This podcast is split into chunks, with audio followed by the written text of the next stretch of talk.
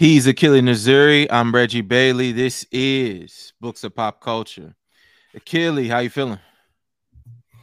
Hey, what is this? I mean, uh, good. I don't know what today is. I was about to ask you what today is, but you, you know, know, it's it's a Tuesday. Be... Yeah, yeah. I think I'm doing good for a Tuesday. I'm surviving and thriving.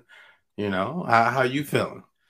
I can't complain, man. I can't complain. Today was, you know, relaxing enough, I, I suppose. So I'm uh I'm grateful, man. I'm grateful. Word, thank, word.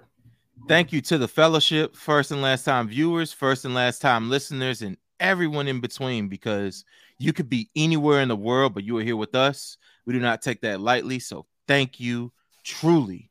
Um, you know, YouTube, Spotify, Apple Podcasts, Google Podcasts, those are one of myriad places where you can find books or pop culture, right? And on those places, you can do things that we like. You can subscribe, you can follow, you can like, you can comment, you can download, leave a review, and of course, the best thing you could do is share with your friends, your family, your physical and digital communities that you are kicking it with books of pop culture and you are enjoying yourself, right?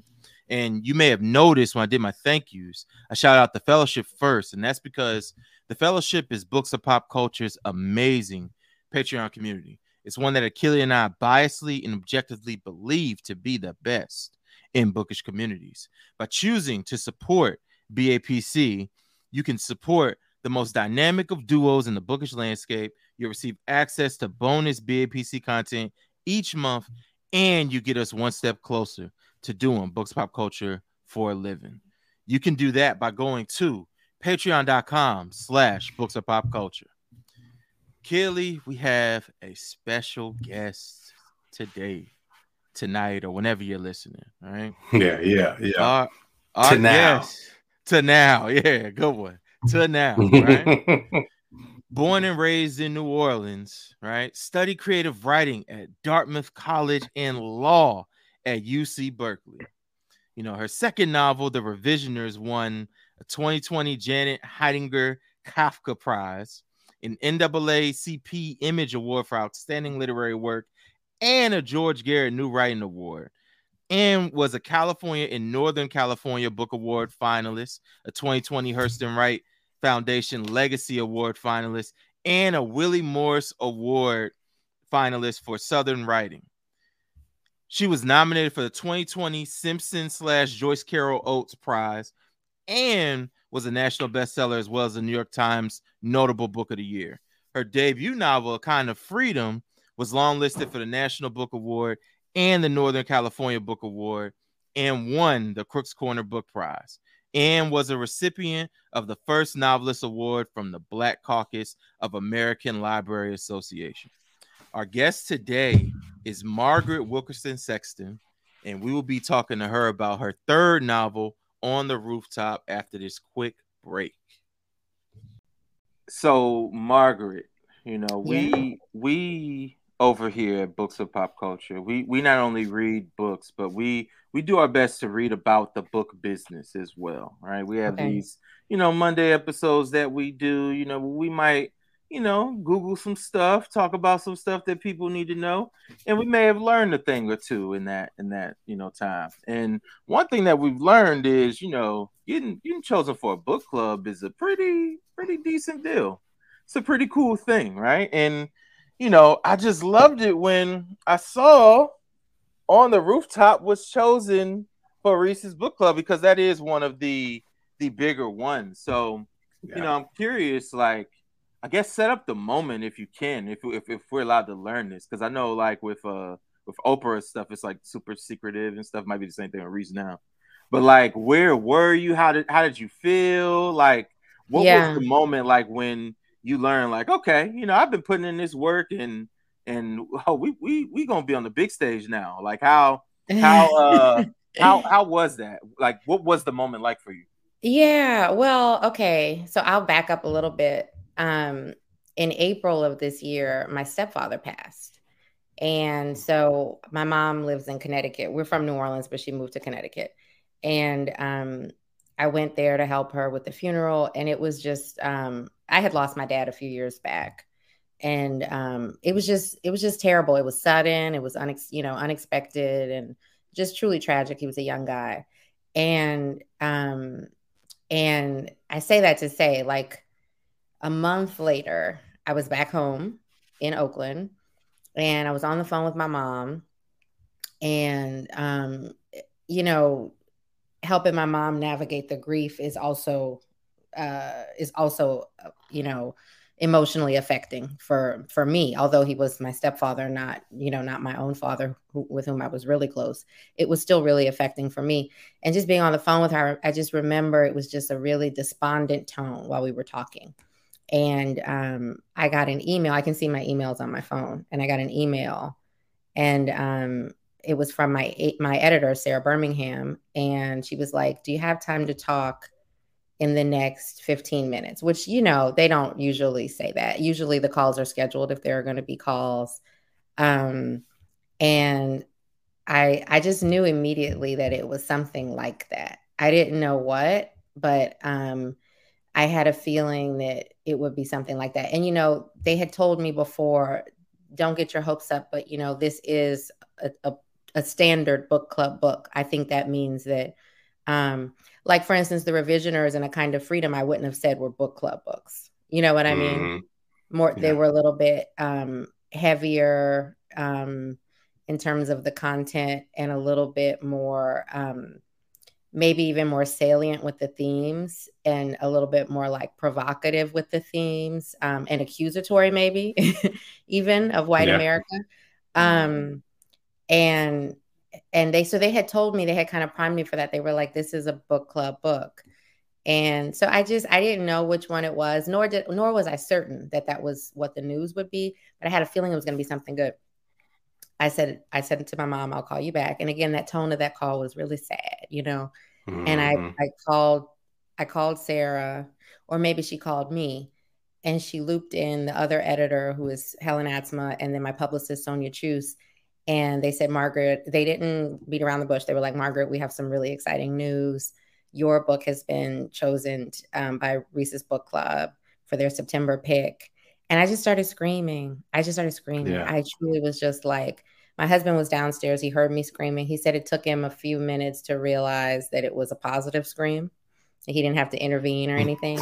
But I was yeah, just like, yeah, I was just overjoyed. And the reason I bring up the the backstory is because you know how sometimes you need positive news. That's what it felt like. Like it felt like it was a real gift for me because in that moment, we my whole family really did need that positive news. And um, yeah, and and you know one thing that my editor said, which reminds me of something you said, Reggie. Um, she said she's because you know I was I was on this whole like you know I was crying and I was like thank you guys so much because I do think they edited the hell out of that book and I do think they um, they positioned it to to to do what it has done. And um, so I was thanking them really profusely, and they said, "No, Margaret, thank you for writing this book." And they said, "You've been at this a long time." And they said um, something like, "You've earned this. You've been at this a long time." Something like that. And um, mm-hmm. and you said something like that, Reggie, when you found out. And I feel like a lot of people were saying that, and that was interesting to me because I wouldn't have necessarily said that about myself. But mm-hmm. it was good to hear that. Like, you know, that's true. I have been at it a long time. And I think it's been, and I think it will be. I don't think this is, I don't think this is it. I think it's going to always be like a slow climb for me. Not even slow, but a long climb because I want to be yeah. in this business for a long time. I have many, many, many more books to write. And, um, I think slow and steady is is a very measured pace to at, at which to work. And um, I think of my career as a marathon. And so I think this is a nice little, this is one of my peaks, but it's, you know, there's still way, way, way more to go. And it's, and, and so, you know, it was nice to hear that, like, to hear, like, you know, you've put in the work. This was a nice boost, and I'm going to continue to put in the work. So, so first off, uh, rest in peace and power to stepdad oh, and dad. Thank you. Mm-hmm. Right. Thank um, you. and you know it, it, it's it's true right like you know i've i've been a huge fan of your work since a kind of freedom i just that was one of like the rare times i read a book and i was just like stunned right wow. just i just ran like straight to instagram at the time and i was like I can't believe I just read this. This is amazing. This is Wow. incredible. You know, Yeah. you just all the whole nine, right? Thank you. Um, and because like like I said, we're learning about like just what the business of books is. I Mhm. knew like what that meant, and it's just good to see, in, in my opinion, you know, the right people, you know, winning, or at least what appears to be. I, I'll say it that way. What appears to at least be a win, right? Yeah. So, you know. yeah. Thank you. Thank you. And it was. I think, you know, I, I think it'll open the doors for more readers. And that's what I always want is more readers. I try to think about it like that. And because that's the only thing I can really I can't really control that even, but that feels better to me than than trying to control for sales, which I have absolutely no Yeah. control over, right? So um, I just try to think of I want more readers and I want the right readers, and I just think um, you know this gives me a few more readers than I had, and I and and so it's it's like you know it's it's right on track with what I'm trying to do, which is build slowly build and long term build. My question, my first free throw question is really easy. It's just how are you doing genuinely? Oh, uh, and when we ask that, we mean genuinely if you have trapped gas, if uh-huh. um, you know, yeah, like Yeah. how are you doing genuinely? Let it let it let us know. Yeah, I'm good. I mean, I feel really good to be here. Um, I'm in a season where it's extremely busy. So I do feel tired. You know, it's an extremely busy season. It's not it's not just I don't know if you know that I have three small children. Hmm, Mhm. Yeah. Okay. Yeah. And um and it's really a lot of it is really them more than the book stuff. The book stuff is more manageable because I'm not even Mhm. writing right now. I'm just doing the marketing stuff. Um, but it's the kids and and then I'm I'm teaching as well. I do feel a little bit um tired, but talking to you all is invigorating. So ah, and I have my green tea. I'm I'm actually in a really good place. righteous, righteous. That's Yeah. awesome. That's awesome. Yeah, Yeah. that that's uh that yeah, those are some seasons when you got some little kids. I can Yeah. Yes. Yeah, yeah. Yeah, I'll, I'll have to report back to y'all on, on that once my time comes. But, uh-huh. You know, Yeah. um, Right. yeah. when when when so I do have two cats though they're not not compared them to children, Oh. but when they when they were younger, you know, it was a little, you know, it was it was a little Mhm. more managing Got a than little- what it is uh-huh. You know, Got a little So- little so I got- frisky, huh? so I got like a, a, a hundredth or a thousandth of y'all experience, right? Because I Oh. know, you know, I know managing an actual human is going to be like something I've Mhm. never prepared for, even though it's something I'd hope to do one day. That's right. That's right. That's right. And Akili, I you have like you have kids. Yeah, I have one son. Uh, How old is know, he? He's a chip off the old block. He's eleven. Yeah. Oh my gosh. Okay. Yeah, I look forward to that. We'll see how that Oh goes. yeah. yeah. Yeah, they definitely get a little bit more manageable as they grow. So yeah, he's uh he's super busy, you know, basketball, club, STEM, all that good stuff. So it's cool to see. Yeah. Yeah, Oh, that's yeah. awesome. So, ah, the the the good question here. I love this one. So, um, we, we talked about it very good, yeah. briefly just with the with the introduction and just breaking the ice, right? But what is the most important lesson you've learned about the business of writing, right? And and I'll even kind of just throw some stuff in there that I that I think of when I think of Margaret Wilson Sexton, at least from my thousand mile view or whatever, right? Um, I think of the fact that you come from your first two novels were on Counterpoint. Now you're with Yeah. Ecco, right? You know, Yeah. so so you go, you work, you know, you you end up on the big five now, right? Um, and and of course we mentioned the book club piece, right? So maybe just certain, I guess, opportunities or certain connections exist, I guess, in this world that possibly didn't exist in the same to the same degree prior, right? And I also think of the fact this is your third novel, and Mhm. you know, for the most part, you're putting out a book every two, two and a half years, right? So, um, I'll ask again, right after having said all that, what is the most important lesson you've learned about the business of writing, or what are some of the most important lessons you've learned about the business of writing? Yeah, that's a great question. Um, well, honestly, and I work, I'm still working on this. I don't, I wouldn't say I've learned the lesson. Like I'm like you know, I'm I think I'm getting like a B plus in the class, maybe a B. Um, I think I'm I'm always trying to separate my work from the reception of my work. And I think that's that's the if once I internalize that and I believe I will, I think that'll really set me up to be to just have a happier existence as an author. I have a wonderful existence as a writer. I, I really like um I really just am so enriched by sitting down and creating the characters and creating the stories and doing the research. I love all of that. Um, I think I think sometimes the struggles are that come up come up um, because I'm comparing myself to other authors or expecting a lot of a lot of expecting a lot of things or hoping for a lot of things that again I don't have control over. Um, uh, feeling feeling like I'm not getting as much attention as you know that kind of stuff. I mm-hmm. I think the, the biggest lesson that that I want to internalize in this business is is to just focus on what I have control over and to just focus on what I feel I was called to do, which is to create these worlds for for whichever for you know whatever readers there are out there who are intended to read this work. And and really just trying to stay out of the to the extent that I can, trying to I, I think it's funny you said the, the biggest lesson about the business of writing is really for me probably to stay out of the business of writing to the extent that I hmm. And to just focus on the, the craft of writing. That's what I'm trying to do.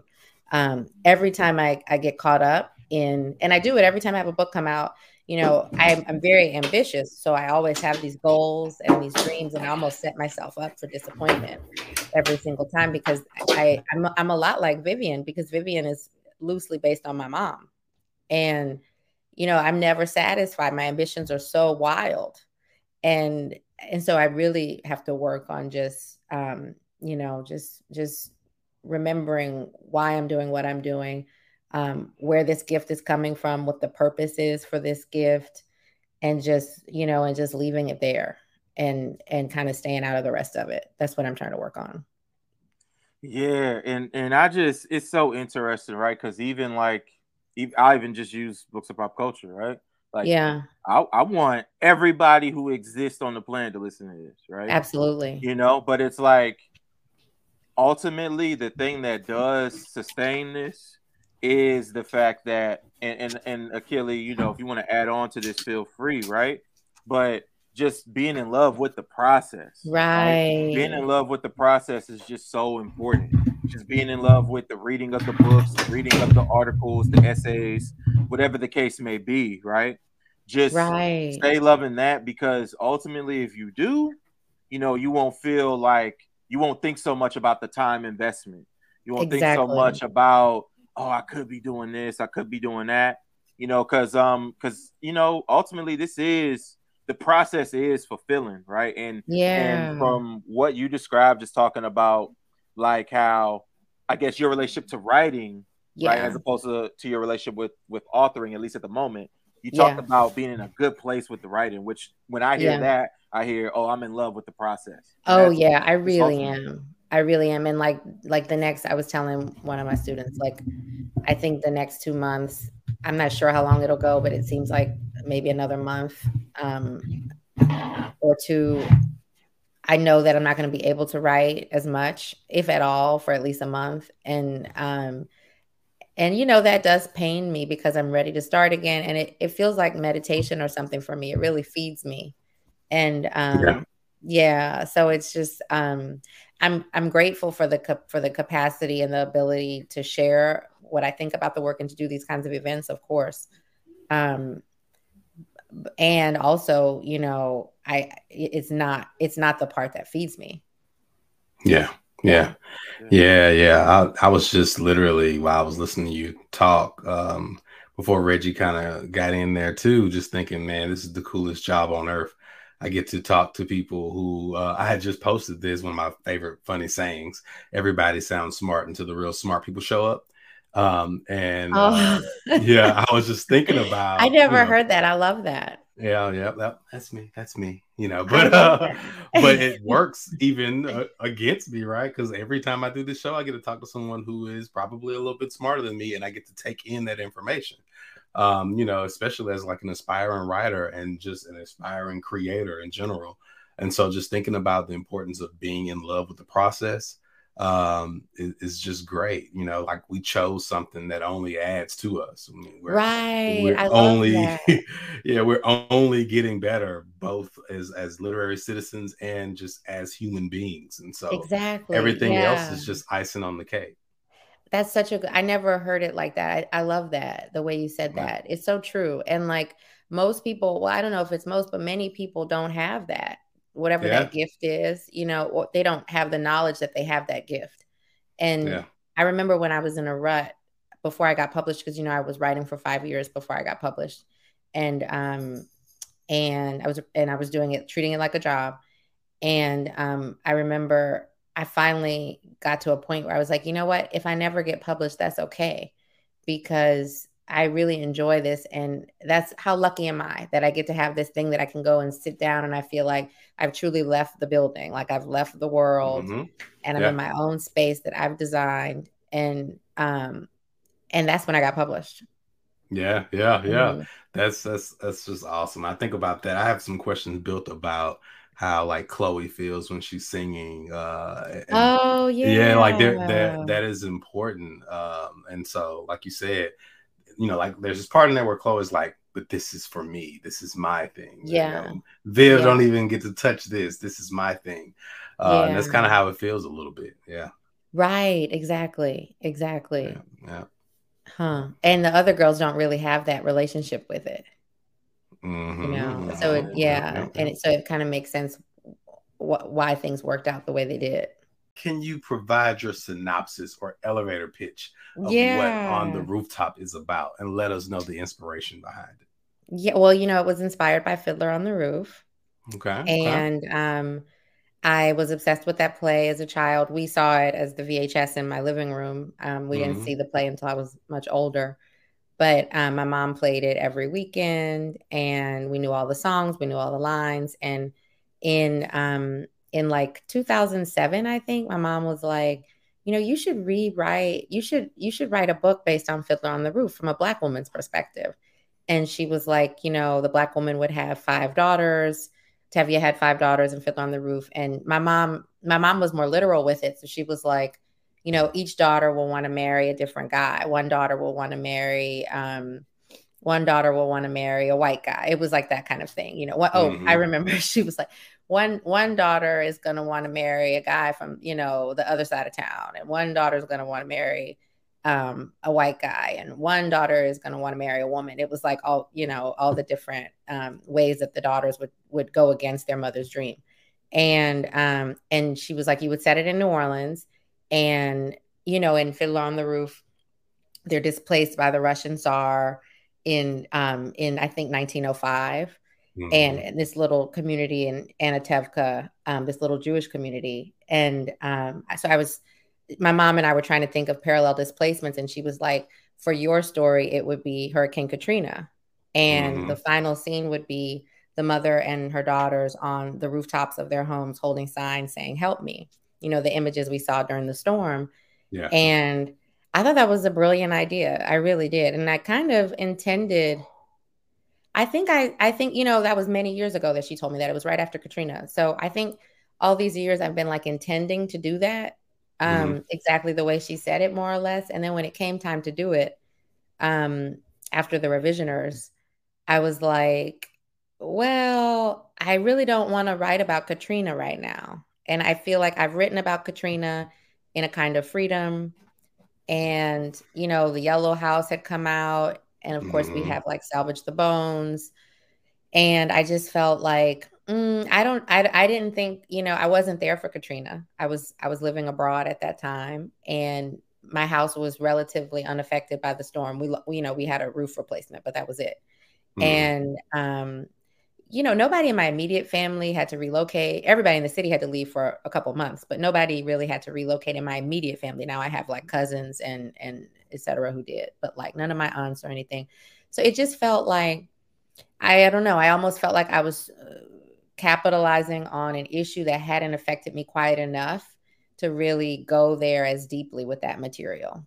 Yeah. And um and so I was trying to think of another way, another displacement that I could draw on.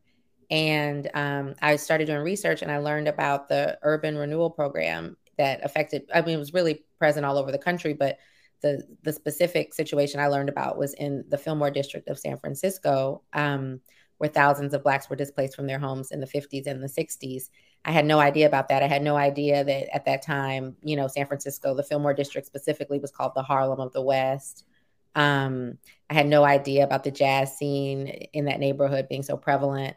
And so once I started reading about this, I was like, oh my God, this is perfect because the jazz will allow me to draw on the musical component of Fiddler on the Roof. Mm-hmm. Um, I, you know, I love historical fiction. So I, I hadn't done the 50s yet. So I was like, this is great. I'll learn about the 50s. Um, and it felt like a way I, I was at that time, I wrote it during the pandemic. And um, at that time, you know, it was a pretty depressing time for everybody. And I felt like I want this book to be a little bit more joyful than my other 2 mm-hmm. And this felt like an opportunity to focus a little bit more on the liveliness of the community, um, the the tight knit nature of the community, you know, the culture they carried from Louisiana. Um, and of course, there's in the background, there's this hovering threat of gentrification, which is there and certainly present um, and certainly uh, tragic but you know it's sort of on the periphery in the way the novel is structured. It's it's not it doesn't overtake the joy of that community. And in that way i thought i could really showcase their resilience and their endurance. And um yeah and so i settled on that. And and this story is the story of vivian who um who has moved from louisiana to escape racial oppression in the jim crow south and she she arrives in San Francisco and shortly after she arrives her husband passes leaving her with three little girls. And she is just flailing you know looking for something sturdy to hold on to. And she she eventually pours all of her fears and all of her her pain into her dreams of stardom for these three daughters um, the salvations. And um, one by one these girls decide they want to do it a little bit differently than Vivian has imagined. Yeah, yeah. Awesome, awesome synopsis. There's so much in there, but I know I we, we will we'll both get into it. But there was a lot in there. It's a lot of good stuff. Uh, Go ahead. Back yeah. back to you, Reggie. well, um, my my first bookish question is typically about the epigraph, right? And you chose to actually use Psalms 137 verses 1 through 4 as your epigraph. Uh, can you talk about um, why that spoke to you and ultimately ended up being the epigraph for on the rooftop? Yeah, I want to find it. I'm like, looking for my book actually. Do you have it in front of you? Uh yeah, I do. If you want, do you mind read reading it. it. I know it's sure. like how can we uh, sing in a strange land? I, I, think this is the first time I've ever been asked to do a reading. You got it? get it first there. time, you know. Do reading, Reggie. Across the room, so I would have to get up, which is crazy because I have all these other books right next to me. What's funny about this is Akili has this secret agenda, this hidden agenda that's not so secret or uh-huh. hidden, mm-hmm. where he wants me to also write a book like he's doing. And this is oh, kind of like I love this. like speaking to his mm-hmm. agenda, I think, because uh-huh. I'm doing a reading. So that's right. you gotta do like Robert Jones Jr. You gotta get that deep. You gotta give me something. Yeah. I haven't heard him read. I would love to hear that. Oh man, yeah, yeah no, it is uh it's an event. Wow. By the rivers of Babylon, there we sit down. Yeah, we wept when we remembered Zion. We hanged our harps upon the willows in the midst thereof. For there, for there they that carried us away captive required of us a song, and they that wasted us required of us mirth, saying, Sing us one of the songs of Zion. How shall we sing the Lord's song in a strange land. Yeah. All I right, Pastor that. Thomas. yeah. oh yeah. nah, hey, look, Pastor. Never mind. You know what? I'm Yeah. yeah. No, I love that. I I think I was in the process of writing the book. I must have been when you know I read the Bible. So I I was just I was just reading the Bible and I came across that and I was like, oh my God, this is perfect for really perfect for Fiddler on the Roof and um and and even for what I was trying to do because I think um it just hits on the loss of of that community. You know, when you go to the Fillmore now, none of that stuff is there anymore. And Mhm. um, yeah, and and everybody's you know elsewhere, and and the bodies are elsewhere. The, the, the restaurants don't exist. The clubs don't exist. And um, the, everything, like all the the vibrancy that made up that community, you know, where has that gone? You know, it's like all the energy of it. Where has that gone? So that's what this reminds me of. This quotation. It's like, it's like when when they when they remove the people from their homes it's not just the bodies it's also there's a piece of your spirit that you, that's chipped away every time you get displaced and it's like is your song going to linger in a strange land you know are is are you what what happens to that to that internal part of you when you can no longer rely on that sense of community and on that safety net you know are you still going to be able to sing a song your song Yeah, yeah. That's uh like a double, maybe even a triple entendre because that's what's going on with David when he's writing psalms. He's like yes wondering, and he's like, you know, "Woe is me" type thing. And, yes and then then there's the the musical element, especially those later psalms too. Um, yeah, perfect, perfect. Yeah, I'm I'm not gonna lie, and and you know, just because I gotta be transparent, I can't be up here faking. Like you, you know, I'm I'm not the most religious of people in the world, but I'm not no, gonna lie. I'm not just either. I mean, I'm spirit. I, you know, I, I use the Bible as a tool, but like, I'm not, I'm not, I don't follow any traditional religion. Mhm. you know, and, and what I was gonna say is like just because like authors like tend to find like so many uh quotables, if you will, from like the Bible, the Quran, or whatever. I'm like, I gotta read the Bible just out of like literary sake at this point. yeah, Uh-huh. j- yep, yep. Like, no Yeah. lie, because like there's just there's so much there. Like I know. I, you know, I know. like even just from like like a book, I'm, I'm just gonna have to like like now I always have rotation of have many books, right? It's like, oh yeah, one of the books I'm reading right now is the Bible. Mhm, That's right. mhm. That's right. Well, let me know if you do that because I really want to. At some point in my life, I really want to read the whole Bible, and I have not been able to make time to do that or make the energy to do that or whatever.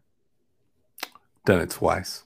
No, Mhm. Yeah, yeah. that is outstanding. Yeah, you, only because my the mom, of the process? only I'm because sorry. my mom. So the first time I did it, I was super, I was super young because my mom kept talking about how cool Uncle Percy was. Uh-huh. Um, and so I was like, because and he read it. I was like, I'm smarter than Oh, Uncle yeah. Percy. I can read it. And so I did Uh-huh. it then. Um, the second time, it's it just felt long. The Okay. second time it felt Mm. long and arduous. Um, Yeah. but you know, as a as like a, I'm a Freemason as well, right? So that's kind of what spurred me to want to do the second one. Um, and so when you were kind of learning a little bit more about like like you said, like how David, you know, is is kind of wondering and you know, he's like, Behold how good and how pleasant it is for brethren to dwell together in unity, right? And you kind of get to see these characters the same way, like Reggie said, Huh. like as literary characters, because that's how I mean that's that is the easier way to get through it as opposed to uh Proverbs is the instructions for my life. Right, right, no, right. you know, like no, read this is a man who was supposed to be wise, and so and so on and so forth. So yeah, I need to do it again because it's been a while. Like that's been 2007, 2008. That's amazing. Um, How long did it take? The 2007, 2008, I would say six months, about six months. I can't well, believe it was yeah. that short. That's amazing. When I was younger, I did it every Sunday that my mom dragged me to church. I would Yeah. be like, I'm not paying attention to them. I'm gonna read the Bible while I'm here. And I would That just kind of go sense. through it every Sunday. Whoa. And like, okay, so I, I know this is about on the rooftop. Well, the Bible, plays a part. Religion plays a part here, so this is safe. But Uh-huh. like, do do y'all? So like, because I know both of y'all like you've read it twice, right? And then you know, Mark, I know you you say you read it, you know, Yeah. working Mhm. your way through it. Like, are y'all do y'all read it in order? Like, what's y'all like approach? I read it in order the first time. The second time I jumped around based on like what, like I said, Oh. what I was doing with Freemasonry. So I jumped around. Um, I think the jumping around is actually better. okay. Um, because the beginning is boring as hell. yeah. Uh, is gonna get you. That's Yeah, usually that's what it is. beginning. hmm That is so Yeah. true. I think that's why I haven't been able to do it because I get stuck Mhm. in Genesis. hmm Yeah, the Yeah. beginning is gonna have you like I'm straight. Yeah, that's that's like- such a good point. And I can read the New Testament like nothing. Like it Mhm, reads to me like a mhm. novel. Yeah. But the New Testament, but I get stuck if I try. Maybe I'll do it just out of order. Okay, I like that. Mm-hmm. And then maybe, I mean, what version did you do? King James or? Yeah, yeah, yeah. I okay, King so James. Maybe, mm-hmm. Okay, I was thinking maybe I should do like just to get through it, maybe like NLT or something. Mm-hmm. Yeah, yeah, and do uh, yeah, maybe sprinkle a little audio in there too. That's um, smart.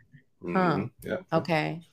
Wow. Life, life, hacks, man. I love this. Yeah, yeah I've, I've, read that in the Gita. I tried the Quran, but I can never. I haven't been able to get into the Quran. Um, probably because you know the similarities is like I feel. You know when you felt like you've already kind of read something. Yeah. And you keep kind of bagging back out. But yeah, the Gita is beautiful. If y'all get a chance to read the Bhagavad Gita, that's okay. beautiful.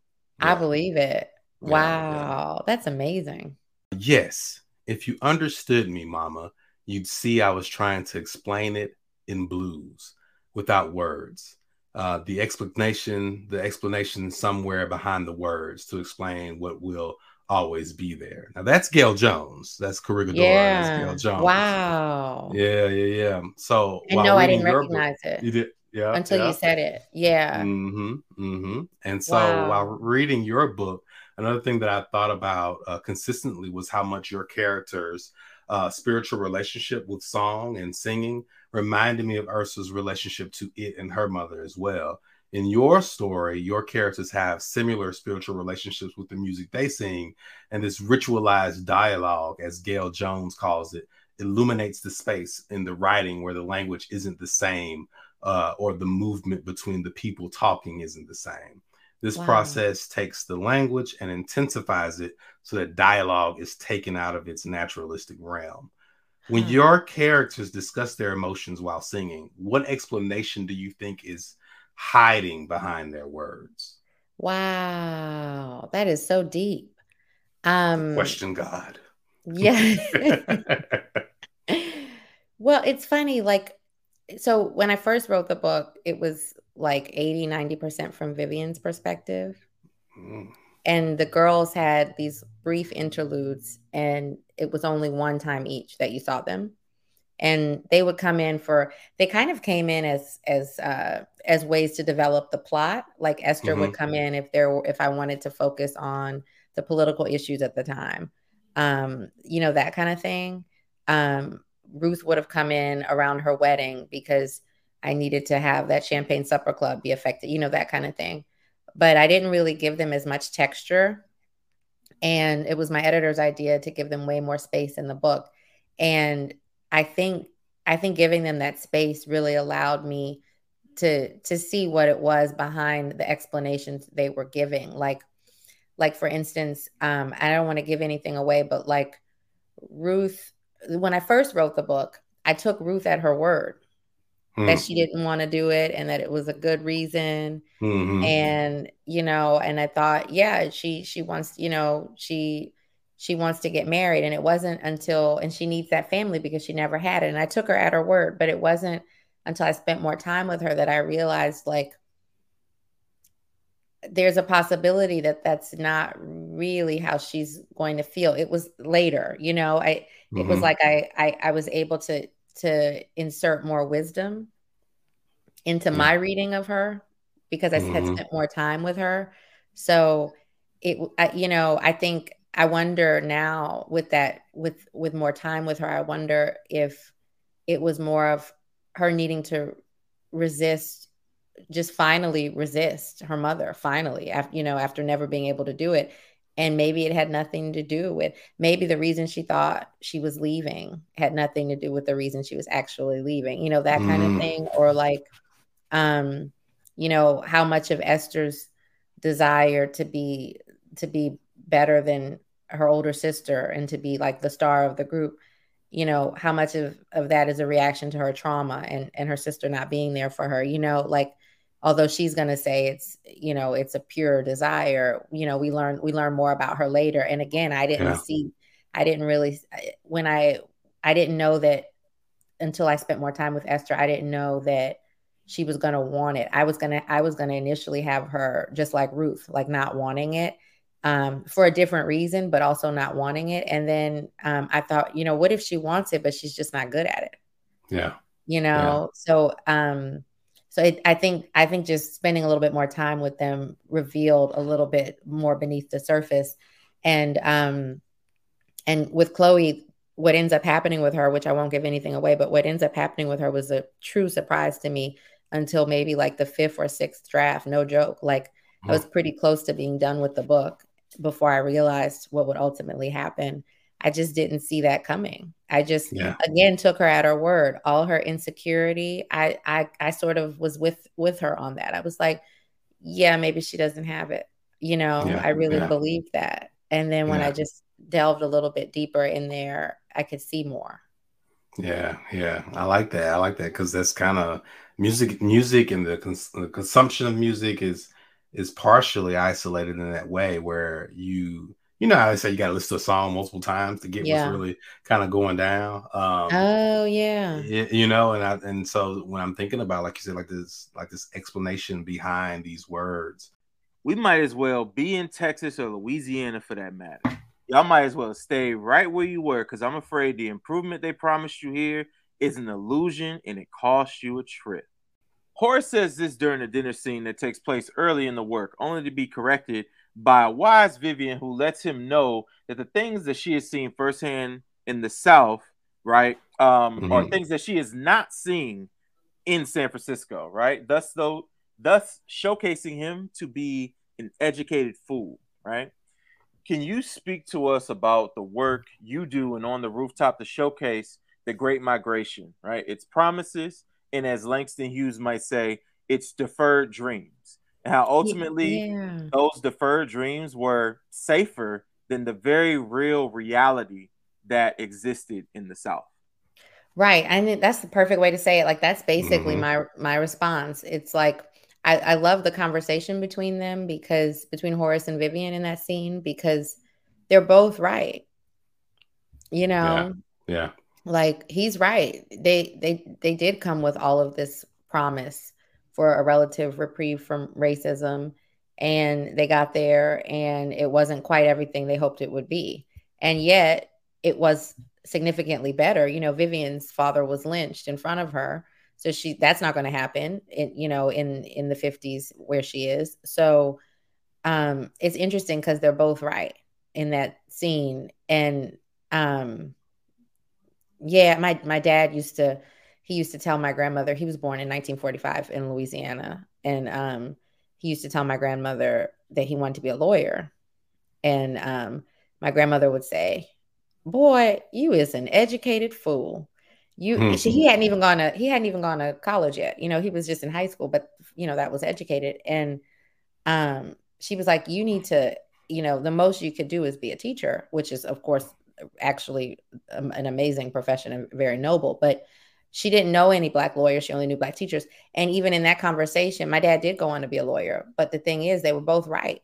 Like mm-hmm. she she was right too. He he happened to be exceptional in that way and he happened to be able to make that happen but that was at that time that was considered foolish. And it would have been more reasonable to and and more um yeah it would have been more reasonable to to be a teacher which they knew. They knew black teachers. And so yeah, it's interesting in that situation that um it, it's almost it's almost sad to me that they're both right. Like I want mm. one of them to be right and the other one to be wrong. Like especially especially wouldn't it be nice if if Vivian was right? Yeah. And, and you know, I, I love that explanation because something that we're just big on here at BAPC is we always say we're not invested in being right, you know, but yeah. we are invested in having the conversation and yeah. just like putting putting the truth out there and putting honesty out there more than anything because you know some sometimes what happens is right in, in, in this scene like you said they're both right but in some instances you know we're, we're wrong you know yeah. and, and, it's important to lean into your right to be wrong so you can learn from that and That's get true. closer to being right you know and, and it's it's interesting that it's kind of the opposite in this scene where no one's really wrong or incorrect they're both right and you just yeah. gotta like interpret that. Right. And I think she goes on to say, like, you know, I like I, I don't remember how she says it, but something like, you know, I like your heart and and and I like your I like your vision. We need more of that. But you know, I so I love that she can recognize that that's going to bring about the change that they need you know his ability to see that it's not quite what it should have been but she's like but i have to tell you i've seen it be way worse you know mm-hmm. 100% once i got going into your book um all I wanted to know was like what was influencing some of the choices that you made. And we talked a little bit about connective tissue earlier, but uh, in, in terms of dynamics uh, and and the lenses through which you want to tell your story. And early in the story, you set the stage with this quote: Four years stood between the oldest, 24, and the youngest, 20. Yet they all began menstruating the same day. It was why they were a perfect trio on stage, too. Why men and women shot their heads back let their mouths hang, why the applause roared in like a freight train, why people didn't want to let them go. Um, as the reader kind of continues through the text, they realize one of the more important threads, which is that of connection.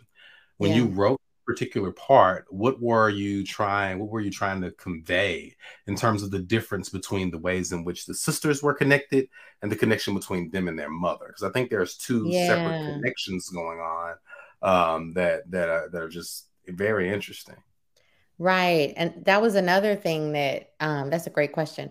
That was another thing that um, that came up when I edited the book and gave the sisters more time with with mm-hmm. their voices. Um, because without them being able to come in and out the way they are, we weren't able to really see how they felt about each other. Mm-hmm. So we just had to accept what Vivian said about them. Oh, you know, they're so close and you know they do everything together and you know everything is is um is in sync and and then we go deeper into the storyline and we realize like you know esther hasn't talked to, to ruth in a real way in years and um and you know there's a reason for that and a complicated reason in their past and um and you know ruth is is basically second mother to chloe but esther resents that and also yearns for it you know so you mm-hmm. see more of the um of the nuance in in the in the connection between them and yet having said that we see especially when they're getting ready together when they're when they're dressing um any scene where they're together even when they're on stage you see how they instinctively like take up for each other. If if one if one drops um the pitch the other one comes in with it right on you know right mm-hmm. on uh right you know precisely. And um and then when they're getting dressed even they're bickering it's it's so indicative of their bond. Um so yeah i think i think you know they're they're typical sisters. Um and and yet a little bit distinct because they're also like vying for their mother's approval together. So there's a little bit there's like more mm-hmm. it's more you know ripe for a lot of um, jealousy and competition and um and and and all of that and things of that nature. And they also are kind of run like a business you know? And so it, it's just not as much capacity for love and and you know you don't get the impression these people are sitting together watching tv every night because they're on the rooftop dancing. And so um, you know you see this you feel this connection i think especially between some of the sisters especially between ruth and chloe for instance or even chloe and esther. You feel that connection but you also can feel the um, the tears in it because of the kind of lifestyle mm-hmm. they've had um, through their mother, and um, yeah, and and and and they all have different relationships with the mother as well. You know, Ruth and Chloe are certainly closer to her than Esther, but but I love that scene where where uh, Ruth says to Esther that you know um, you're the one most like her, and you're the one mm-hmm. that has mm-hmm. the most impact on her. You know, I thought that was that's so true right that's usually the case and with with people with the ones we don't get along with you know they're, they yeah. usually are reminding us of ourselves in some way and um yeah so it's it you know i always say like i didn't have a traditional family growing up i was an only child my parents were divorced and so i really like creating these um these intricate family situations because it kind of makes me feel like i'm i'm like reliving my own childhood and and this time I'm you know on the set of the Cosby Show or something. But um, yeah, well, pre what we learned about Mr. Cosby, but um, mm-hmm. but um, you know, it feels like it. Even though they're missing their dad in, in in on the rooftop, even though they're missing their dad, and and there's there's a great deal of tension they really are they love each other and you can really feel that it's palpable could you just speak to us about like i guess intentions and ambition right and, yeah. and how you feel i guess they ultimately play out when, when it comes to vivian right because you know she she has great intentions like hey look y'all are gonna be mega stars right you know? y'all are gonna y'all are gonna go everywhere. Y'all gonna go on tour. I'm gonna put you with this dude. You know, he does great stuff. Like, like he'll take you to the top. All right. this and that, right? And you know, ultimately, like, you know, if you see this from, you know, a mile away, you're like, yeah, of course, you know, if you're a kid, you just sign up for that, right? Right. But ultimately, right, it, it's I read that as I guess Vivian trying to, you know, this is Vivian trying to, I guess, in her own way, relive her childhood, relive mm-hmm. everything that she you know didn't get to to do when she was coming up right right can you can you talk to us i guess about how you know despite i guess good intentions that vivian had how can i guess a parent's ambition or can you speak to how on the rooftop speaks to parents ambitions being placed on their kids how that can be I guess, more harmful than good mm. in some mm. instances? Yeah, that's a really good question. Um, I know, and and I remember the first draft I did where Ruth was, you know, where Ruth wasn't really her perspective wasn't challenged, and you know, um, she left and and she didn't feel any kind of way about it. She just left and was happy she left. Um, I had one reader read it, an early reader, and she said, um, "That's just so painful to me because her mother put in so much work." because we didn't have all of Ruth's reasoning. We didn't have enough pages to really see where it was coming from, and we didn't have what would come later for her.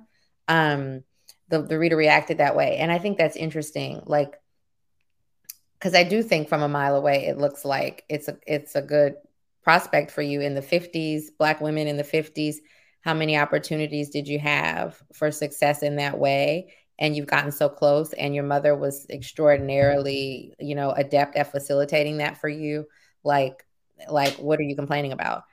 But um but i think it's interesting i think it's like you said reggie it's um you know there's that scene where she's watching those women perform in the in the and she's watching from the kitchen where her mother was working as a housekeeper and um and they told her you know that that she couldn't as a black girl she couldn't be watching she needed to be working. Um i almost think like with vivian it really has nothing to do with the stardom or the success or the singing even. I mean i think to some extent that i think i think as a little girl she saw those women singing and that represented a, a type of freedom for her. And so she associates those two things um, but I don't think it's actually about the singing. I think it's about she she was looking for that that freedom, you know, coming to San Francisco. She was looking for that freedom after seeing her father murdered by a Klansman. And she didn't get it. You know, she got yeah. there and she was still she was still a black woman. There's this line where it's like she realized that um she realized that the the whites in San Francisco were watching the same just, yeah. Mm-hmm. Yeah, we're watching the same mm-hmm. uh, minstrel shows as the ones in in the South. She was still a black woman, and she was still going to be treated the way they treated black women. And it's like I think in her mind, if she can just if these girls can just achieve this level of stardom, it can it can almost make it as if they're not they're not going to be treated like black women. That's the only way she knows to protect them, and that's the only way she knows how to protect her herself and her own inner child. You know, mm-hmm. and um and I don't think it has anything to do with the singing. I really don't. Yeah. Very early in the book, you, you write something where it says Vivian had it hard, but not impossible. And mm. and I loved reading that, right? Because so many times, like with with our historical texts, it, it's about showing the impossible and trying yeah. to overcome the impossible but but it doesn't seem like it's okay for us to just call it hard, right? Right. Right. And yeah. I think there's, you know, as I like continue reading books and stuff, I, I like to think I'm like learning the the the power that exists in words, right? Yeah. And I think it's so important that, you know, that was said here because it goes to show like possibility despite everything that was going on, that's like Yeah. really not cool, right? Um Yeah. There the, the possibility for success was still there, right? Right. And, and, and for all intents and purposes, like like Vivian wasn't the type person to like accept like the excuses either. It was like, look, Yeah. y'all need to be working yeah. like point blank like we we are going to make it and Yeah. um you know i just thought that was just that sentence in particular like i think goes a long way um even even despite how concise it is it goes a long way in just explaining i guess maybe the philosophy that exists in on the rooftop Wow, uh, that's I'm so glad you said that. I I really had forgotten that line until you read it. Um, it's funny. My editor said at one point she liked that Vivian was not poor. Vivian's not poor. Mm-hmm. You know, she's a nurse in San Francisco, and and the thing is, like, this is why I think it's not about singing. Ruth is in nursing school. Like they're all Mhm. set up to do just fine, especially for Yeah. that time period. They're doing very well. But um, you know, Mary's renting out her rooms. Everybody's okay. Nobody's ever thinking about. They're not thinking about money in a serious way. But Mhm. um, my editor was like, "I like that," and I, I thought about that. That's true. Uh, You don't see that as is really in my own work. I'll just speak for my own work. I feel like in the first two books, I was exploring, you know, slavery and, um, you know, mass incarceration and the war on drugs. And, you know, I think I, I, it's, interesting because this is, this feels like gentrification is a big, big, big deal and, and so tragic, obviously, and so harmful. But it does feel like it, it, it was lighter for people to consume this than the other themes that I was exploring before. And Mhm. And I almost it, it kind of brings me to the question I'm always asking like it, it does feel to me like some readers want to see the impossible in black art more than the hard. Mhm. and it's almost I, I do think I do think that. I do think that. I think that I, and but but I think a lot of my black readers I've noticed they're tired of reading the impossible. They want to Mhm. read the manageable because we, Yeah. we got we get it. it it was hard and we still have it hard we get it but we kind of want to see more of a breadth of views you know presented and I think a lot of I've, I've heard a lot of blacks say like you know they don't want to and you know I've written about all of it so I'm not judging anybody but I've heard a Mhm. lot of blacks say they don't want to read another slave narrative they don't Yeah, you know yeah, yeah, yeah and so that. yeah so it's just interesting i'm always thinking about that like um yeah like what what do i want to use my voice to talk about Yeah, you know yeah, yeah. There's there's a lot to be said in general, just about. I mean, those are those are black folks too, you Yeah. know, and those black folks that like you like like Viv and Mary and and and uh, Ruth. Those those black folks did exist in those times. I mean, they, Yeah. there's there's stories about how those folks go on to like kind of be the movers and shakers of certain towns, right? Like the black Yeah. bourgeoisie and et cetera, et cetera. So yeah, I'm I'm I'm I'm digging that, and I think um, to to give you another one of your amazing sentences, um, two types of people, uh, well, two types only, uh, people who know how to call up a desire and command it into stone, and people who don't. I can show your daughters how to be the first type. Can show you too if you'll let me. Your story is full of bars like this from everyone, but in an interview um, that would rightfully self-center women, I want to center what it means for a man to say something like this to a woman like this. oh that's And, interesting yeah, can you can you wax poetic a little bit about about that, right? Like like you said, because she's not. I mean, because it sounds a little bit like game, and it still might be a little bit of game, It's right? definitely game. Yeah, you know, my my my Kappa sensibilities won't allow me to call game out. you know, I'm just saying. And You know. my my uh, I guess cishet man sensibilities are speaking to the fact that that is game and yeah. yeah, yeah. But what does that what does that do when you have this man like uh, Mr. Franklin say this to a woman like Vivian? What does that do, and what purpose does it kind of serve? Uh, Yeah. when you're crafting a book. Yeah, yeah that's that's a really good question um you know i think i think on one level i think he is in another league than she is in terms of the music he is yeah, and and i think that um i think that he logistically has access to opportunities that she doesn't even know about. She doesn't even know they exist because she's been doing this mm-hmm. out of her basement, you know, and and she's been hustling and she's a serious hustler. And I do think could she do it on her own? Yeah, I do think so. But I think it would take her like 10 years longer than it would take yeah, this guy who already has these connections in place. Um you know what I what I like about that scene, I'm gonna go back to your question in a minute, but what I like about that scene is like at that moment, I think Vivian realizes she's not even sure that she wants it. It's like it's like you were saying, like the that whole little part right there. Yep.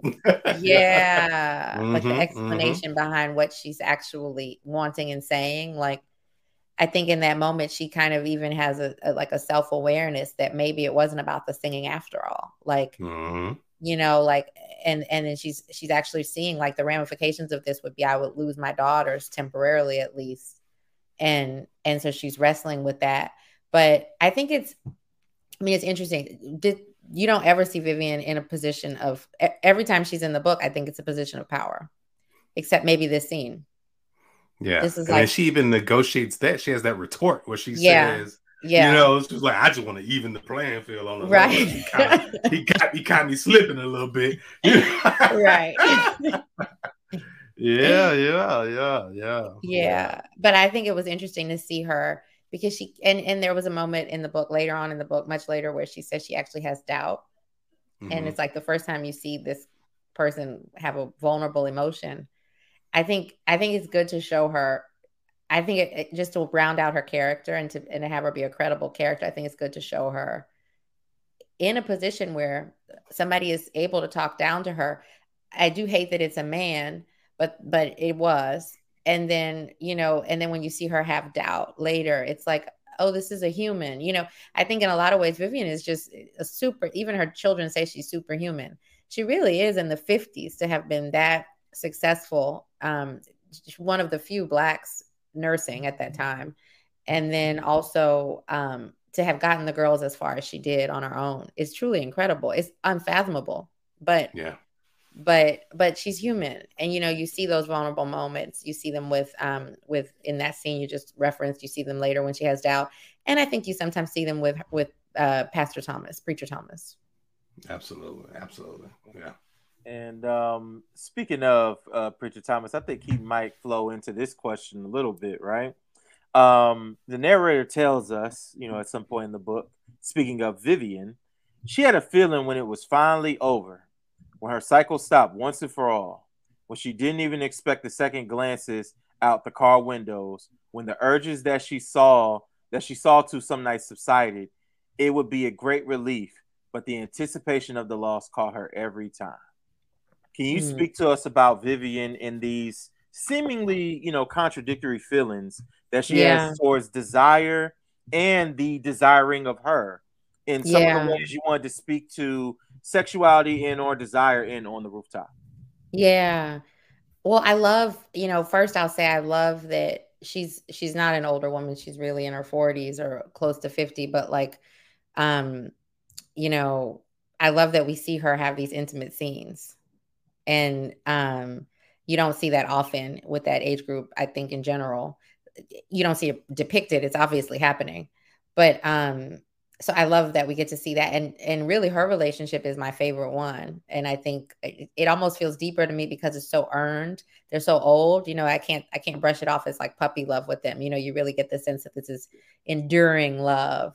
Yeah. Um, but I think I think Vivian has shut herself off from any of that kind of stuff, sexuality, desire. Any, I think any of those emotions it's like it's like she allowed herself to have them. It's almost like her hope you know for a reprieve from racism and coming to san francisco. It's almost like all that optimism. It's like she was vulnerable enough to allow herself to have it. And i almost think she i almost think she feels like that was that was the problem that she expected softness in a world that was going to be hard for her you know? And i almost think she's just shut down all those vulnerable emotions like desire and um and she's poured it all into this this singing stuff and so when the singing stuff starts to unravel it's like it opens up a space for her to actually experience um the, the more intimate feelings that she's been burying like this like this budding love for for preacher Thomas. Yeah. And and Yeah. you know, selfishly, I was kind of like, look, you know, everybody else find a little something like, why can't, Mhm. Uh-huh. why can't Vivian, you know, get her hands dirty a little bit too? exactly. Exactly. She's a young woman. I mean, you know, she had the babies early. Yeah, Mhm. yeah, exactly. Yeah.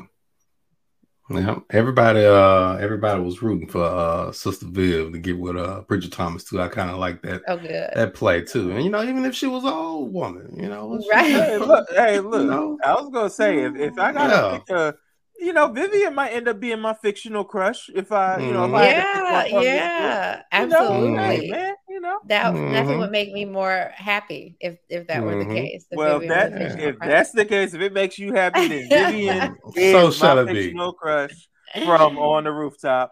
I, I am I am Vivian's man. Y'all need to step away. Yeah, yeah. So if if Reggie's question allows the this this space to continue and talk a little bit more about Pastor Thomas, I mean, because I think we need to talk more about him. You know, I know I, I noticed the good friend of the show, Deesha Philyaw uh blurb blurb the book, and you know, Mhm. Pastor Neely, Pastor Neely, he got you know folks. Oh. Pastor Neely got folks. You know what I'm saying? in Yeah. uproar, and I think Pastor Thomas is necessary, right? And a lot of a lot of times Pastor Thomas knows just what to say. But after this particular thing from Vivian, he doesn't know what to say. I just don't know what I'm going, going to do with all my hope. What's going to fill it now? It's gone. You don't understand. It turned my head, it occupied me, it welcomed me to the day, it sang me to sleep.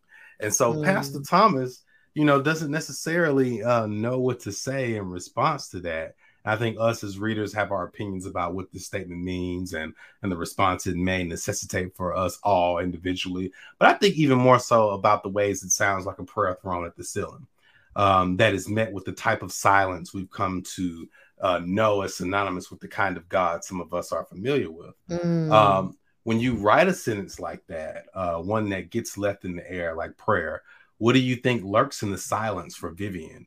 What does it mean to have a Mm. question that someone supposedly uh, chosen by God can't direct? like the one uh posed here. And then he talks a little bit about silence later too. But what does it mean That's to true. give someone uh this this sentence like this and think you're gonna get a response and they don't even know what to do? They like, did, did Sister Patterson uh do the offering yet? Because yeah. this is too much for me. what does that mean to write to pin something like that for you in terms of that? Yeah. Well, it's I don't think I I think I I know where that came. That was right after Ruth decided to to, to do what she needed to do for herself. Mhm. Um and I think I think it was just un- inconceivable to Vivian before that that that, that was even a possibility which I Mhm. love about the the fact that we have the um the different POVs because the reader sees it before Vivian does. Um but I think I think that's the question of the I actually think that's the question of the novel. Yeah. Like that's the that's the question the novel is asking. What Yeah. what am I going to do with all my hope? And I think that's about the singing and I think that's about moving to San Francisco and I think that's about being a black woman. I think that's about gentrification what am I going to do with all my hope? And I, I Mm. don't know that we ever get that answered. Yeah. Yeah. You know? Yeah. Yeah. That's it's I, I love that. You know, I love that about that. Um, that it, that that scene kind of worked out that way. And I don't know if we ever get an answer, period, like you said, about Yeah. all of it. What am I gonna do with all my hope? And thank goodness it's the hope of a black woman, because Lord knows I don't know if I don't know if the if, if we are producing that type of hope. Um, you know, and that might be why Pastor Thomas is silent. You know, Mm, You know, here's this guy who's supposed to be a hope, uh, hope pump, Right. right? Like, you Right. know, and and that should have been a scripture just awaiting. You know, Yes. uh, what is it? I look to the, I think it's like I look to the hills, uh, and I say, "When from whence cometh my help?" All right, my help coming from the Lord, et cetera, et cetera. That's what happens when you read the Bible twice. You're just full of random scriptures. But I think he should have been that. filled with one too, right? right. And Yeah, and none yeah. came. And yeah. And it and and even at the end, it's like you get a sense, you do get a sense. I think you get a sense that they're gonna be okay. But but what do they do with the hope? It, you know, like that's the one thing that doesn't get relocated. Word, word, word. I mean, it, it's it's just such a deep question. Like you know, not not only for the characters to reckon with, but even like a reader. Like I- Yeah. that that was definitely one of those lines where I was like, "Damn, what am I gonna do with my hope?" Like, yeah, me asking, Right. what, what am I gonna do with my hope? I'm You wondering know? the same. The author is wondering the same. Oh, and, and that's just you know I, I just love those sentences that just kind of make you like you know as you as as one would say like close the book i don't think i actually closed the Mhm. book but i definitely kind of sat there and just kind of looked up in blank space like oh shit what am i gonna do so yeah and um you know unfortunately we gotta get to these these closing questions you know but they, they're easy you know they're fun right um but but the first question we ask when we closing is uh about your dedication which you know to thomas for everything can you talk to Hmm. us about thomas and and share why you decided to dedicate on the rooftop to him Yeah, well, he's my husband. Um, he um so my first book I dedicated to my mom because my mom is also a writer. She I don't know if you remember like um urban fiction, is that what they called it? You you know what I'm talking Oh, about, like. Zane Yeah, and yeah street remember. yeah they call it yeah, so my mom used to write those books. She self-published like four of those books and she was like really on that tip. She would like sell them out of her car. Like she was really on that tip. And um and you know, she ended up it, it didn't end up being sustainable and she does other stuff now. But my mom is the reason I have creativity. Like she really that's the I got that gene from her. She just sits she like I told you she gave me the idea for this book. She just comes up with ideas all the time. She had a new idea the other week. She was like she thinks I should write a book. Um I think this is a brilliant idea and and maybe I won't say it. But um but anyway, so she um so I thought I wanted to honor her in that way because I felt like this is another example of like in another generation she would have had the capacity to do that probably in a later generation. And so i wanted to honor her. My dad died um, before the revisioners came out like about a year before it came out. And so and the revisioners you know is all about the ancestors. So i wanted to honor him with that for sure. And i've just been waiting for the time to honor. I felt like i had not gotten around to my husband who's really been here since um, you know, I used to be a lawyer. I left my job. I definitely like leaned on my husband in many ways during that whole process when I was writing for five years with nothing to show for it. Um, he would always he he just always have faith that it would work out.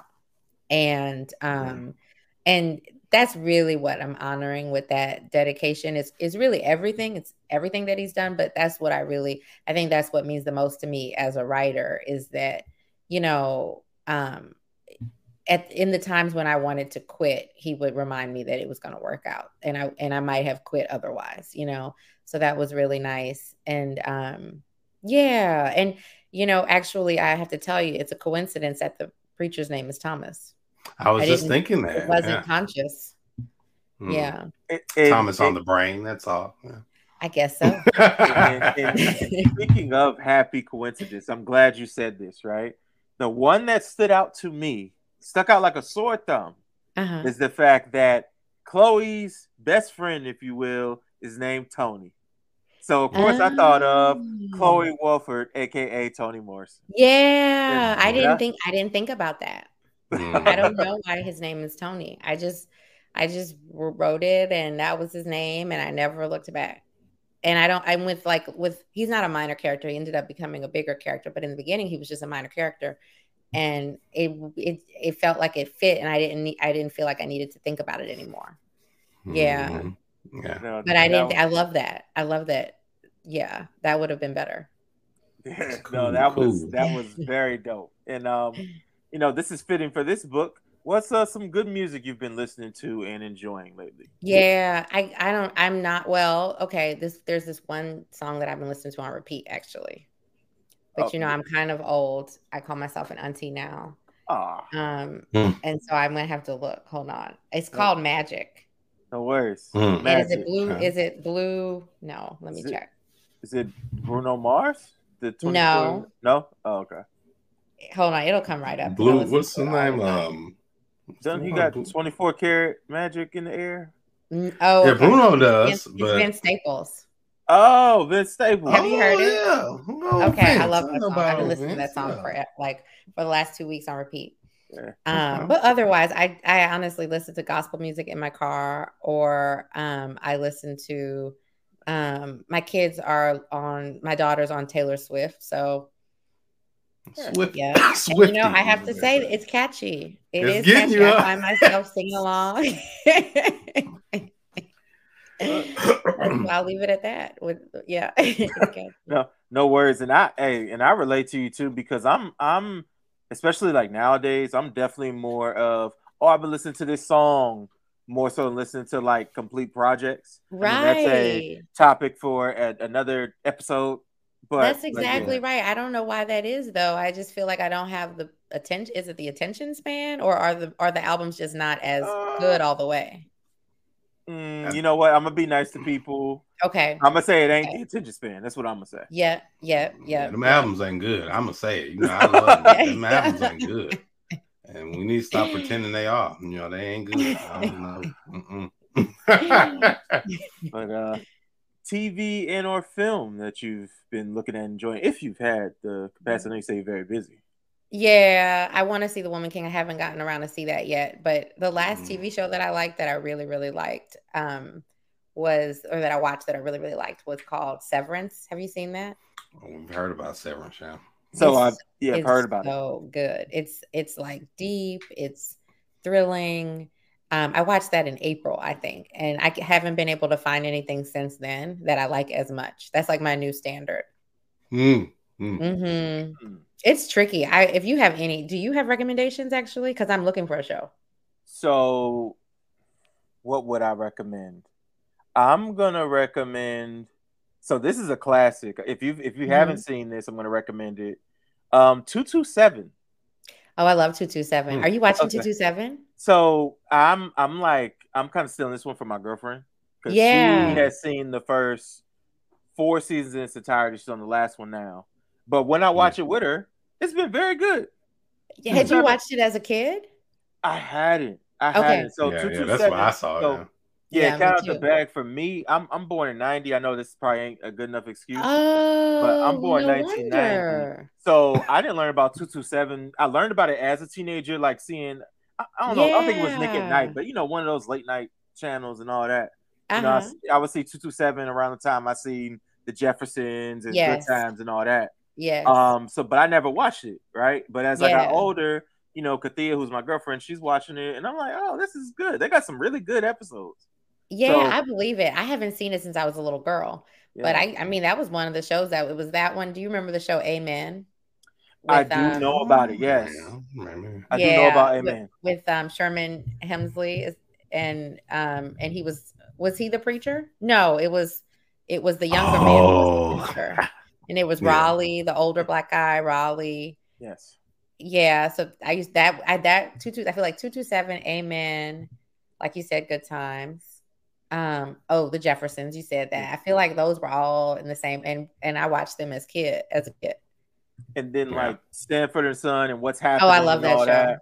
Yeah, right. I forgot about that one too. And then something more modern day. Since you like Severance, if yeah. you haven't seen Succession yet, I I, I could would recommend Succession oh, on HBO. You're right. I do need to watch that. Everybody keeps telling me that. That's what I'll do. Okay, that's brilliant. Yeah, that's exactly what I'll do. It is, yeah, and it's I'm I'm only admittedly I'm one season in, but I can already see like because it's winning like hella Emmys. Okay, right? got it. And I can yeah. see like where it's coming from, you know. Whoa, okay. Yeah. I'm definitely gonna do that. I've heard about it forever and I don't know why. I think at the time when I was hearing about it, I wasn't watching TV, but now I'm I, I do need to watch a little TV to zone out. Got you. Got you. Yeah. So yeah. now we get into like the bookish closers, but I'm gonna kind of cheat here yeah. and include some of the book, right? Because I noticed there's there's a section that spoke oh, to my co-host in particular, right? And I'm curious uh-huh. if this speaks to you as well, because when speaking of Esther, who worked at Horace Daddy's bookshop, right? Uh-huh. the narrator tells us she was the one who reads books straight through, not once but twice, because they became like family to her. So I'm wondering, Margaret, is mm-hmm. that autobiographical by chance? Did you insert a little of yourself in this? Do you read the books twice through as well? Not really. I wish I did because you know, I I know KSA says You don't read a book until you read it twice. And I believe that. I really do. But I, I just feel like I don't watch movies twice either. I just feel like when mm. I'm, well, let me say this when I'm teaching a book, I do read it like three times. Mm. So that's hmm. true. When I'm teaching it, I do read it like three times. But if I'm just reading it for fun, no, I don't. I there was one book recently that I almost read twice because it had that much of an impact on me, and it was The Vanishing Half. Mm. And I yeah, and I almost read it again. I really did. I had I was like starting it, and then I was like, mm, because I have so many. I wish you could see how many books are surrounding me in this room, mm-hmm. and I just feel like I'm never going to get through them. And you know, and so I feel like I need to move on. Yeah. Okay. No, that that's more than fair. I just I was wondering. I was like, okay, this is unique. This is this is greatly placed. Yeah. Maybe it's specific. Uh-huh. So, uh, yeah, yeah. No, thank you for answering that. And uh, speaking of books being around you, uh, yeah. what's a book you've been reading and enjoying lately? Yeah, let me look. I have I put the pile here. Well, okay, so I haven't started this book yet, but I'm really excited for Best of Friends. Hmm. Yes, by, by Kamila uh, Shamsie. Shamsie, yes. Yeah, and then this one I'm also really excited about. Yes. Jollof Rice and ah. Other Revolutions. Haven't yeah. started that, but excited about that. Um, is there anything that I've just read that I would that I would say? Oh, have you read this, Reggie and Akili? Have you read Parish? You probably have read that. Not hmm. yet. No, Not okay. Yet. Okay, I'm I'm interested in this too. I just got this. I've been seeing it. Yeah, yeah. It. yeah. And um, I am reading Bliss Montage, the Ling Ma stories. I'm yeah. reading that, and then I actually I have to tell you, I just read this arc that I'm obsessed with. I actually haven't finished it, but I'm obsessed with it. Night wherever we go. This this is the same publisher. Her mm. name is mm. Tracey Rose Peyton. Um, it's it's unlike anything I've ever read. You mm. know what it sort of reminds me of? It sort of reminds me of the prophets. That's mm. what I mm. would say. It's kind of yeah, certainly okay. on that level. Yep. No, and I and I, I, made sure to open up a tab that I will not be closing because I gotta make sure I add that on list. Yeah, and I, I don't know when it's out. It's, I'm sure it's out next year, but um, but yeah, it is outstanding. Nice. Yeah. Yeah. Okay. okay. Yeah, I'm really impressed with that book. And who is the author whose work you've read the most? Toni Morrison. Music. Yeah, but does everybody say that though? I feel so cliche when I say that, but it's true. That's the and that's the accurate answer. I have read her books the most, if, and probably after that is Tayari Jones. I have, I just, I just like her work. It just resonates with me. I have read her books. Like you know, okay. Speaking of reading something more than once, I've read Silver Sparrow twice or three times, and I've read Leaving Atlanta twice or three times. Nice. Mm, yeah, and, yeah. and and by the way, th- that's kind of like a newer question so we we have to oh. collect more data, right? But yeah, if everyone said Toni Morrison, you know what? That's just fine. You're right. She is the queen. You're right. Yeah. It so, should like, be that should be everybody's answer. If someone doesn't say it, I'm gonna be like, "Excuse me, right? Um, I think you got this one wrong." Uh-huh. you know, so yeah, no, that's that's dope. Um, an author whose work you wish was read, discussed in, or taught more. Oh, that's a really good question. Um, well, I'm thinking, do you guys know Tananarive Due? I never know if I'm pronouncing her name correctly. Yes. Okay. Yes. The, the I, horror, the horror writer, yes. Yeah. Oh, I love okay. her work. Yes. And I like horror and I like spec fic. And to me, she's up there with Octavia Butler. Yeah. And I don't I don't want to say she's um I because I, I, think a lot of people in that who who respect that genre definitely know about this lady. I don't I don't mm-hmm. want to say she's not known enough, but um but I think like I said, I think she's up there with Octavia Butler. So yeah. Nice. Okay. And mm-hmm. now this one's a little bit different but similar. A book you wish were read, discussed in, or taught more. Oh, that's a good question. Yeah. Huh. That's a really good question. Because I know, like, if I had to answer that, right, an uh-huh. author whose work that I wish was read, discussed, in, or taught more, right, might be someone. I'm, I'm not even saying this because you're here, right? I would oh, maybe I say you, right? Uh-huh. But then a book I might say is like A Lucky Man by Jamel Brinkley. Oh, right. Yeah. Because I think it's different when you say someone's like body of work versus maybe like a single yeah. book. Maybe someone only put out one book. That's that makes a lot of sense. That Right. makes a lot of sense. And I do I do love his work. Um and he just seems like a really nice human. Right. Yeah. Right, indeed.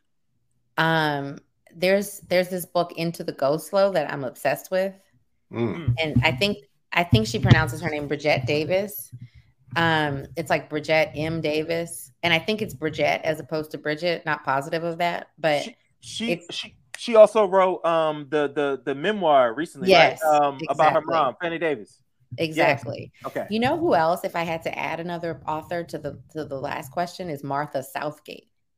Ah, yes, Martha I love Martha Southgate. Like Mhm. three of her books, I was I remember reading them years ago and just being obsessed. Like this is oh this I was I remember thinking like oh this is the genre I want to go into. Like it's accessible, it's readable, but it's also really deep and insightful and literary, you know. And it's all black Mhm. characters, but it's not like it's not like trauma porn, you know. It's I thought that Yeah, was yeah. and that's how I feel about Into the Go Slow. It's like real. It's like this this woman is um is um looking for her sister who gets who got kidnapped or something in Nigeria or who just disappeared in Nigeria and she's in the U she's a she's a black woman in the US and she goes and looks for her sister.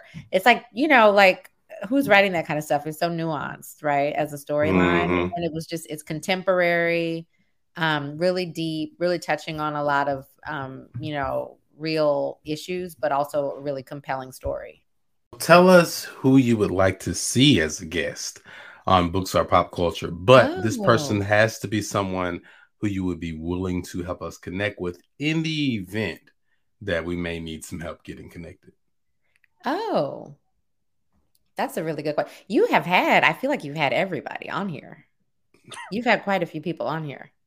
And and you do it's do you do black authors only or all? Oh, we we You do we speak everybody. to everybody, yeah. Yeah. we only we only don't talk to white people. That's it. I'm just Uh-huh. playing. I kid. I kid. I kid. I kid. I kid. Other than that, um who would I want?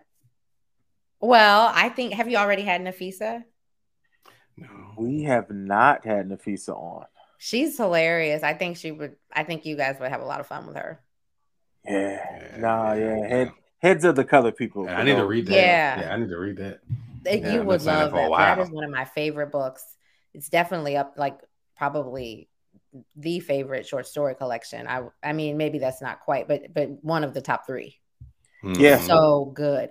And um, yeah, I'm only thinking the other one I can think of that I would say is top top up there is my favorite. It would probably be Krik Krak or something. Like it, it's really it's Mhm. amazing. It's like genre defying. It's like um yeah, I could see why that book was such a it felt like that book was a movement when it came Mhm. out. And I and and I, I that's another book I've read a couple of times because I taught it. And um it, it was just I once I read all the stories, I was like, oh yeah, no, this was this this needed to be uh, talked about the way it was.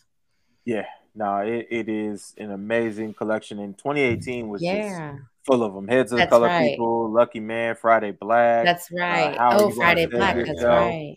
yeah, that was like Mhm. that was like short story luxury. And we're in a good moment with short stories You're now. right. But you know, let me, you know what? Sorry, It's because too, I'll go it's on too late. on about You've short gone stories. too far. Yeah. I've gone too far. right? But um, Margaret, you know, tell us what you are able to, of course, about what's next for you, and you know, how can people like follow your journey online, maybe like social media, website. anything like Yeah, yeah. Um, well, I'm working on a book now. That's not true. I'm not working on it. I'm thinking about it. I'm not really working on Mhm. it.